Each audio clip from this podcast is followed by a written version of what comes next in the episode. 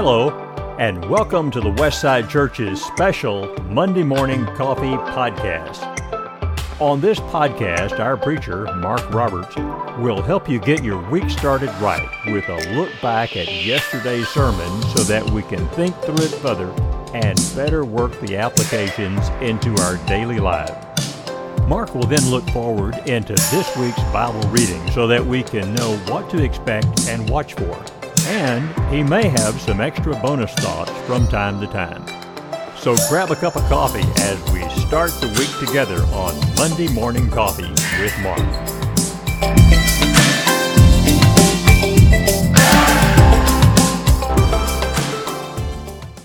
Good morning, good morning. Welcome to the Monday Morning Coffee Podcast for Monday, January the 29th. Can you believe we're at the end of January already? I hope you're having a great Monday. I have a great cup of coffee and I'm kind of proud here. This coffee was aging a little bit and it was starting to show some ugliness, is getting a little better on me, but I made some adjustments, made some tweaks in it, and got a great cup of coffee out of it. That's one of the advantages of being able to adjust your coffee, not just dump it in something automatic that does it for you. I'm able to make it what I need it to be so that it is, oh boy, it's just, yeah, that's a great cup of coffee. We had a great day yesterday at Westside. I'm ready to talk for a moment. Just, just a quick thought about yesterday's sermon, and we're going to dive right in to Bible reading. Are you ready? Let's get started. Just really pleased with the sermon yesterday as I began a special series. Going to try to preach this once a month on why Christianity is wonderful. I've thought a lot about that. And yes, if you're wondering, some of the inspiration for that comes from the movie It's a Wonderful Life. You know, Dean and I love that film so very, very much. And it just has made me think a lot about Christianity and that it is.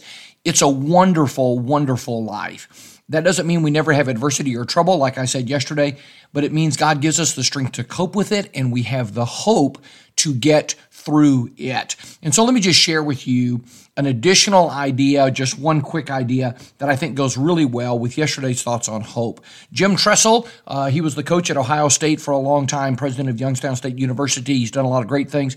And he tweeted out Hope is the ability to hear the melody of the future. Faith is the courage to dance to it today. I love that, especially since faith is the next stop in February when I continue this series on Christianity being wonderful.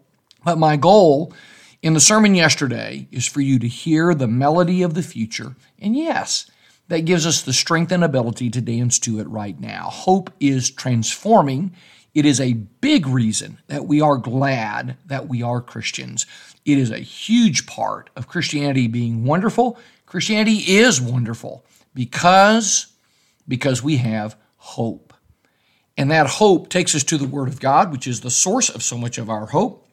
And we open our Bibles to the Gospel of Mark. Let's go see what Peter and John have been seeing. Get your Bible ready. Let's do some daily Bible reading.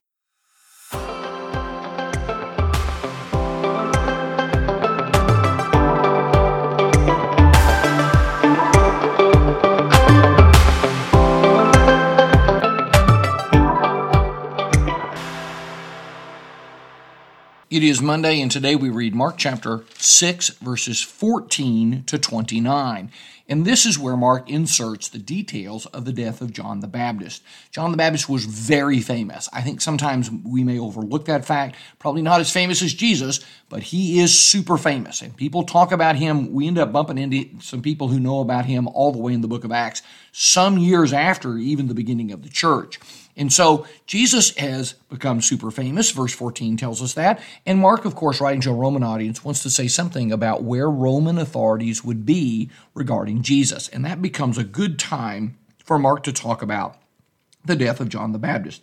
This occurs at the hands of Herod Antipas. There are all those Herods in the Bible. This is the son of Herod the Great. Josephus mentions this marriage. He had seduced the wife of his half brother Philip, convinced her to run off with him, and John the Baptist rebukes that marriage, and that does not go well. Verse 19 Herodias, she is one wicked woman. She is unhappy with John the Baptist preaching, and she seizes an opportunity to see to it that John the Baptist is taken care of. She sees to it that he is murdered. And the way she does that is that when Herod makes a big promise, oh, I'll just give you anything, verse 22, that's probably just exaggeration.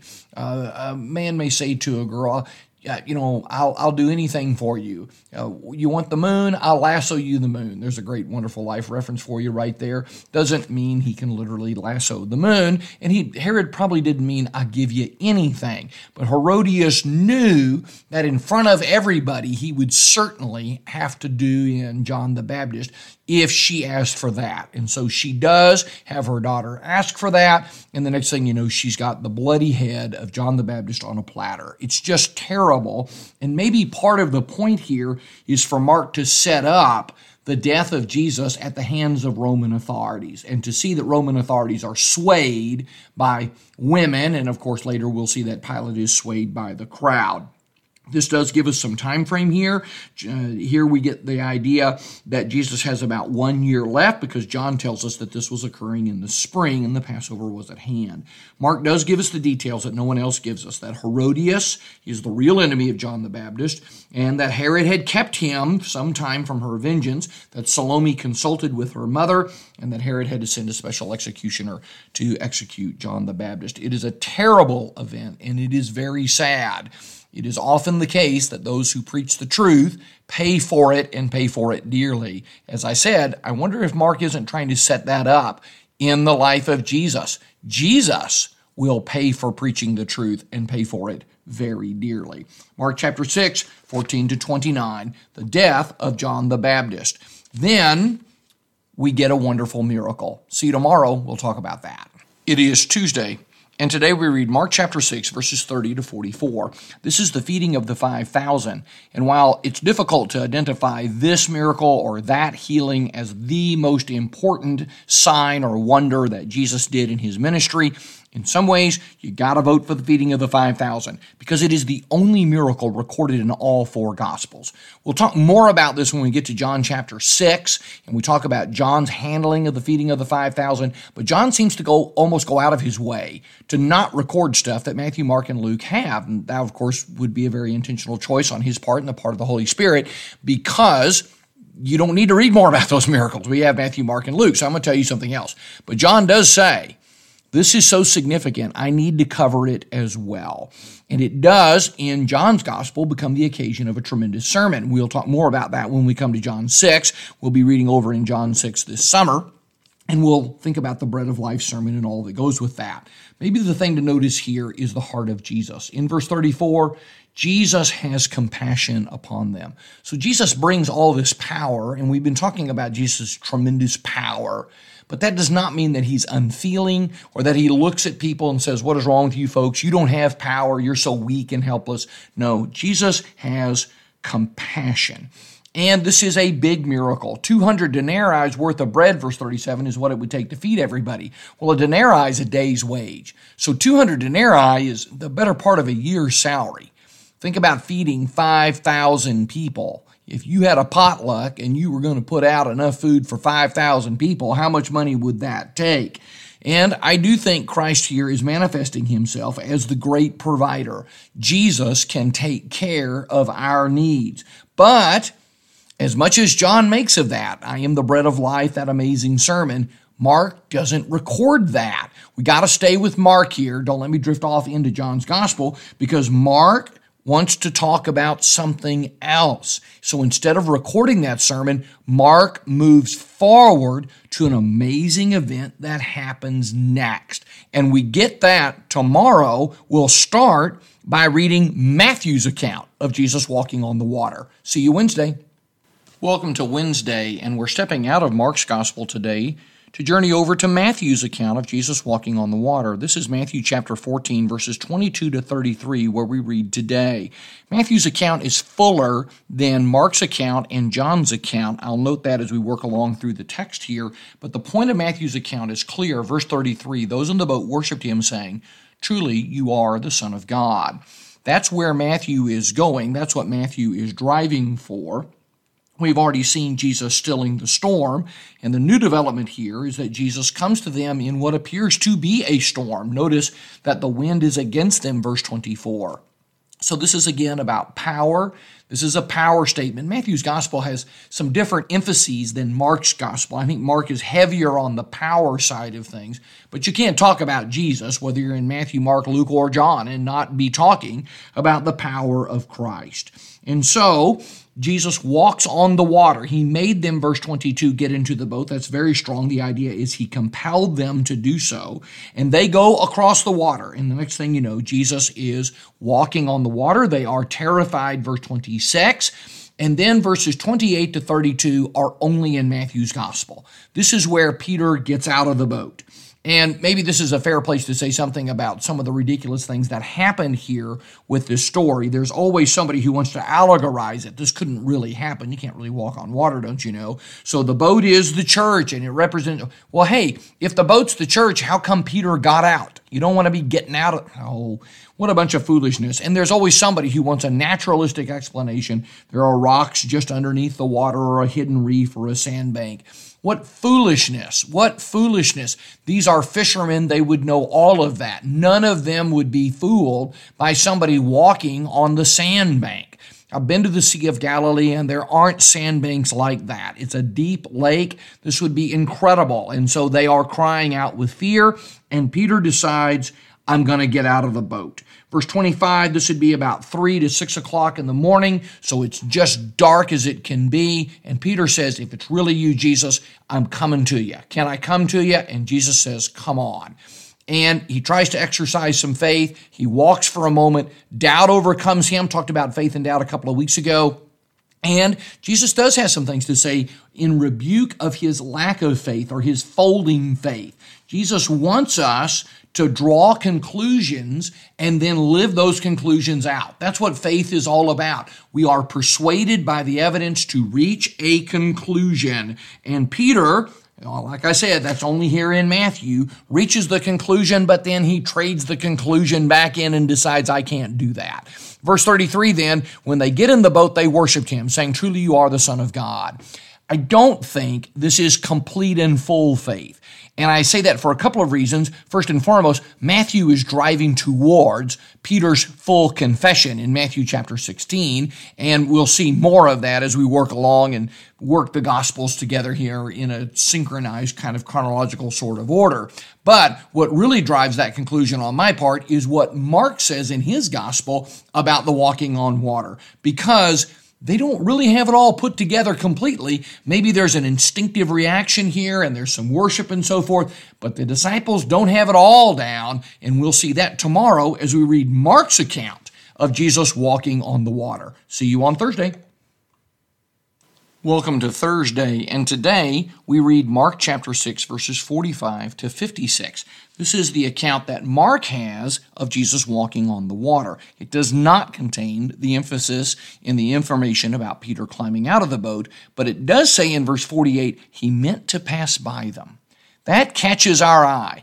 Jesus saw them struggling. They were having a hard time, and he didn't intend to stop the boat, didn't intend to get in the boat. Evidently not. I think Jesus knew they were going to be okay, and he intended to get on to the other side. Maybe that language passing by there is meant for us to, to be driven to some Old Testament references.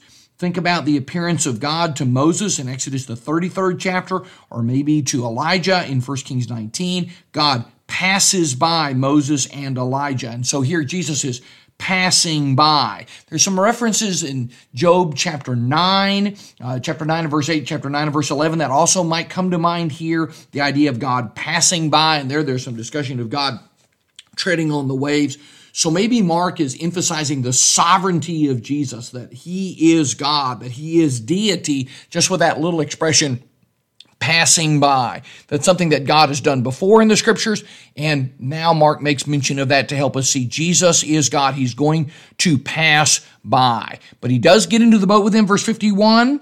And I think this is what Mark is driving at because Mark characteristically makes mention of the disciples not having it all together, not fully understanding. Yes, there was some worship. We saw that yesterday, but they still don't understand everything about this.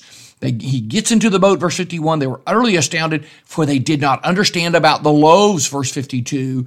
Their hearts were hardened. So that connects back to the feeding of the 5,000. The loaves is a connection to the feeding of the 5,000. And Mark's going to bring that up again. There'll be another occasion where they talk about bread, and Jesus has to say, Boys, are you not getting it? Are you not getting it? And, and, all of that helps us see that sometimes people can have a flash of faith. Maybe we're thinking of the parable of the sower here, or maybe people can start to put it together, but sometimes it doesn't stick. It doesn't hold together because they don't quite know exactly how to deal with Jesus entirely. And I think that's what you're seeing in Mark chapter 6, 51 and 52. Then, of course, we get the end of the reading, 53 to 56, and this is how it really ought to be. When Jesus gets out of the boat, people throng to him and they come, and people come for a healing people have the kind of faith that it seems like the disciples are still struggling to put together at the end of the feeding of the 5,000 and even the walking on water. That carries us then into Friday's reading where we'll begin Mark chapter 7. I'll see you tomorrow. It's Friday. We made it to the end of the week and we start a new chapter in Mark's Gospel. This is Mark chapter 7, verses 1 to 13 that we read today. Mark really likes to show Jesus and the Pharisees crossing swords. And this is a big, big piece of that because important people from Jerusalem have come, verse 1, and they are unhappy that Jesus and his disciples don't wash their hands.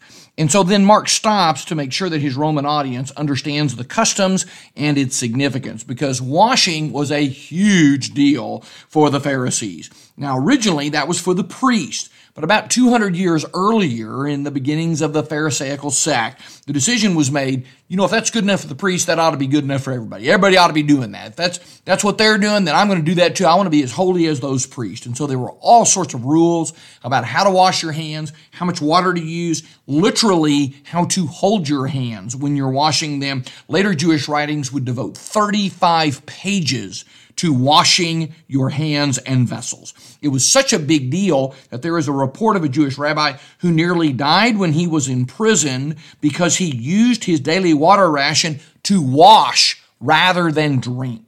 So there's all these rules and regulations, and the Pharisees and the scribes, verse 5, say, Hey, how come you boys don't play by the rules? And Jesus doesn't answer that specific criticism, but instead launches into a scathing critique of their way of handling God's law. And he says that all your traditions, all these encumbering rules and regulations, how to wash your hands and how much water and all that, it's just getting in the way. It's getting in the way, and now you're making more of your rules than you're making of God's laws. Think about that. There's some great applications of that. We have various traditions. I've known churches that have changed up the order of services, and the church ended up dividing because oh, you, we can't possibly move the Lord's Supper from here to there.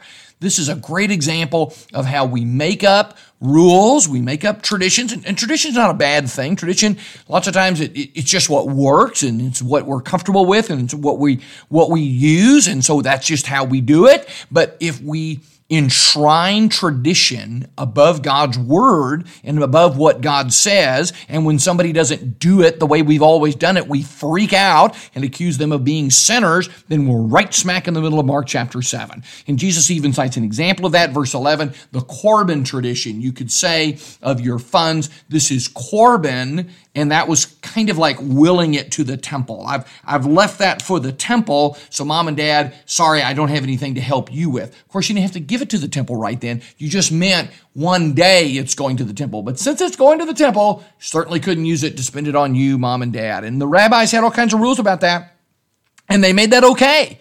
And as a result, the purpose of God's law, care for mom and dad, was suspended in favor of doing what I want to do, and I've created a little loophole, and I've got my little Pharisaical rabbinical rules that say I'm really okay doing that. How bogus is that?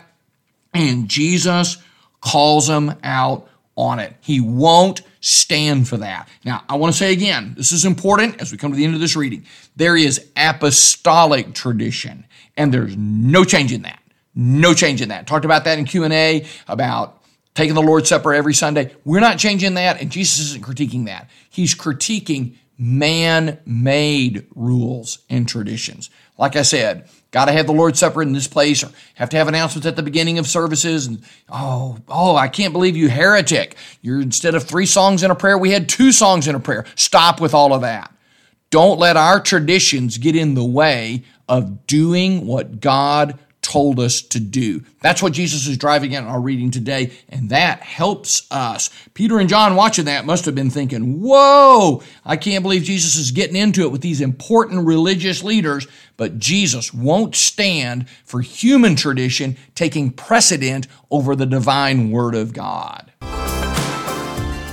That will draw the podcast to a close for the week. I appreciate you listening. Hope that you are rating and reviewing the Monday Morning Coffee podcast so more people can find it. And of course, follow or subscribe so it will appear automatically on your device fresh every Monday morning. Tell somebody about the podcast. That will help them stay with their daily Bible reading. So until next Monday, may your coffee be delightful. I hope your Friday is wonderful and the Lord is with you today all day. I'm Mark Roberts and I want to go to heaven and I want you to come too. I'll see you on Monday with a cup of coffee.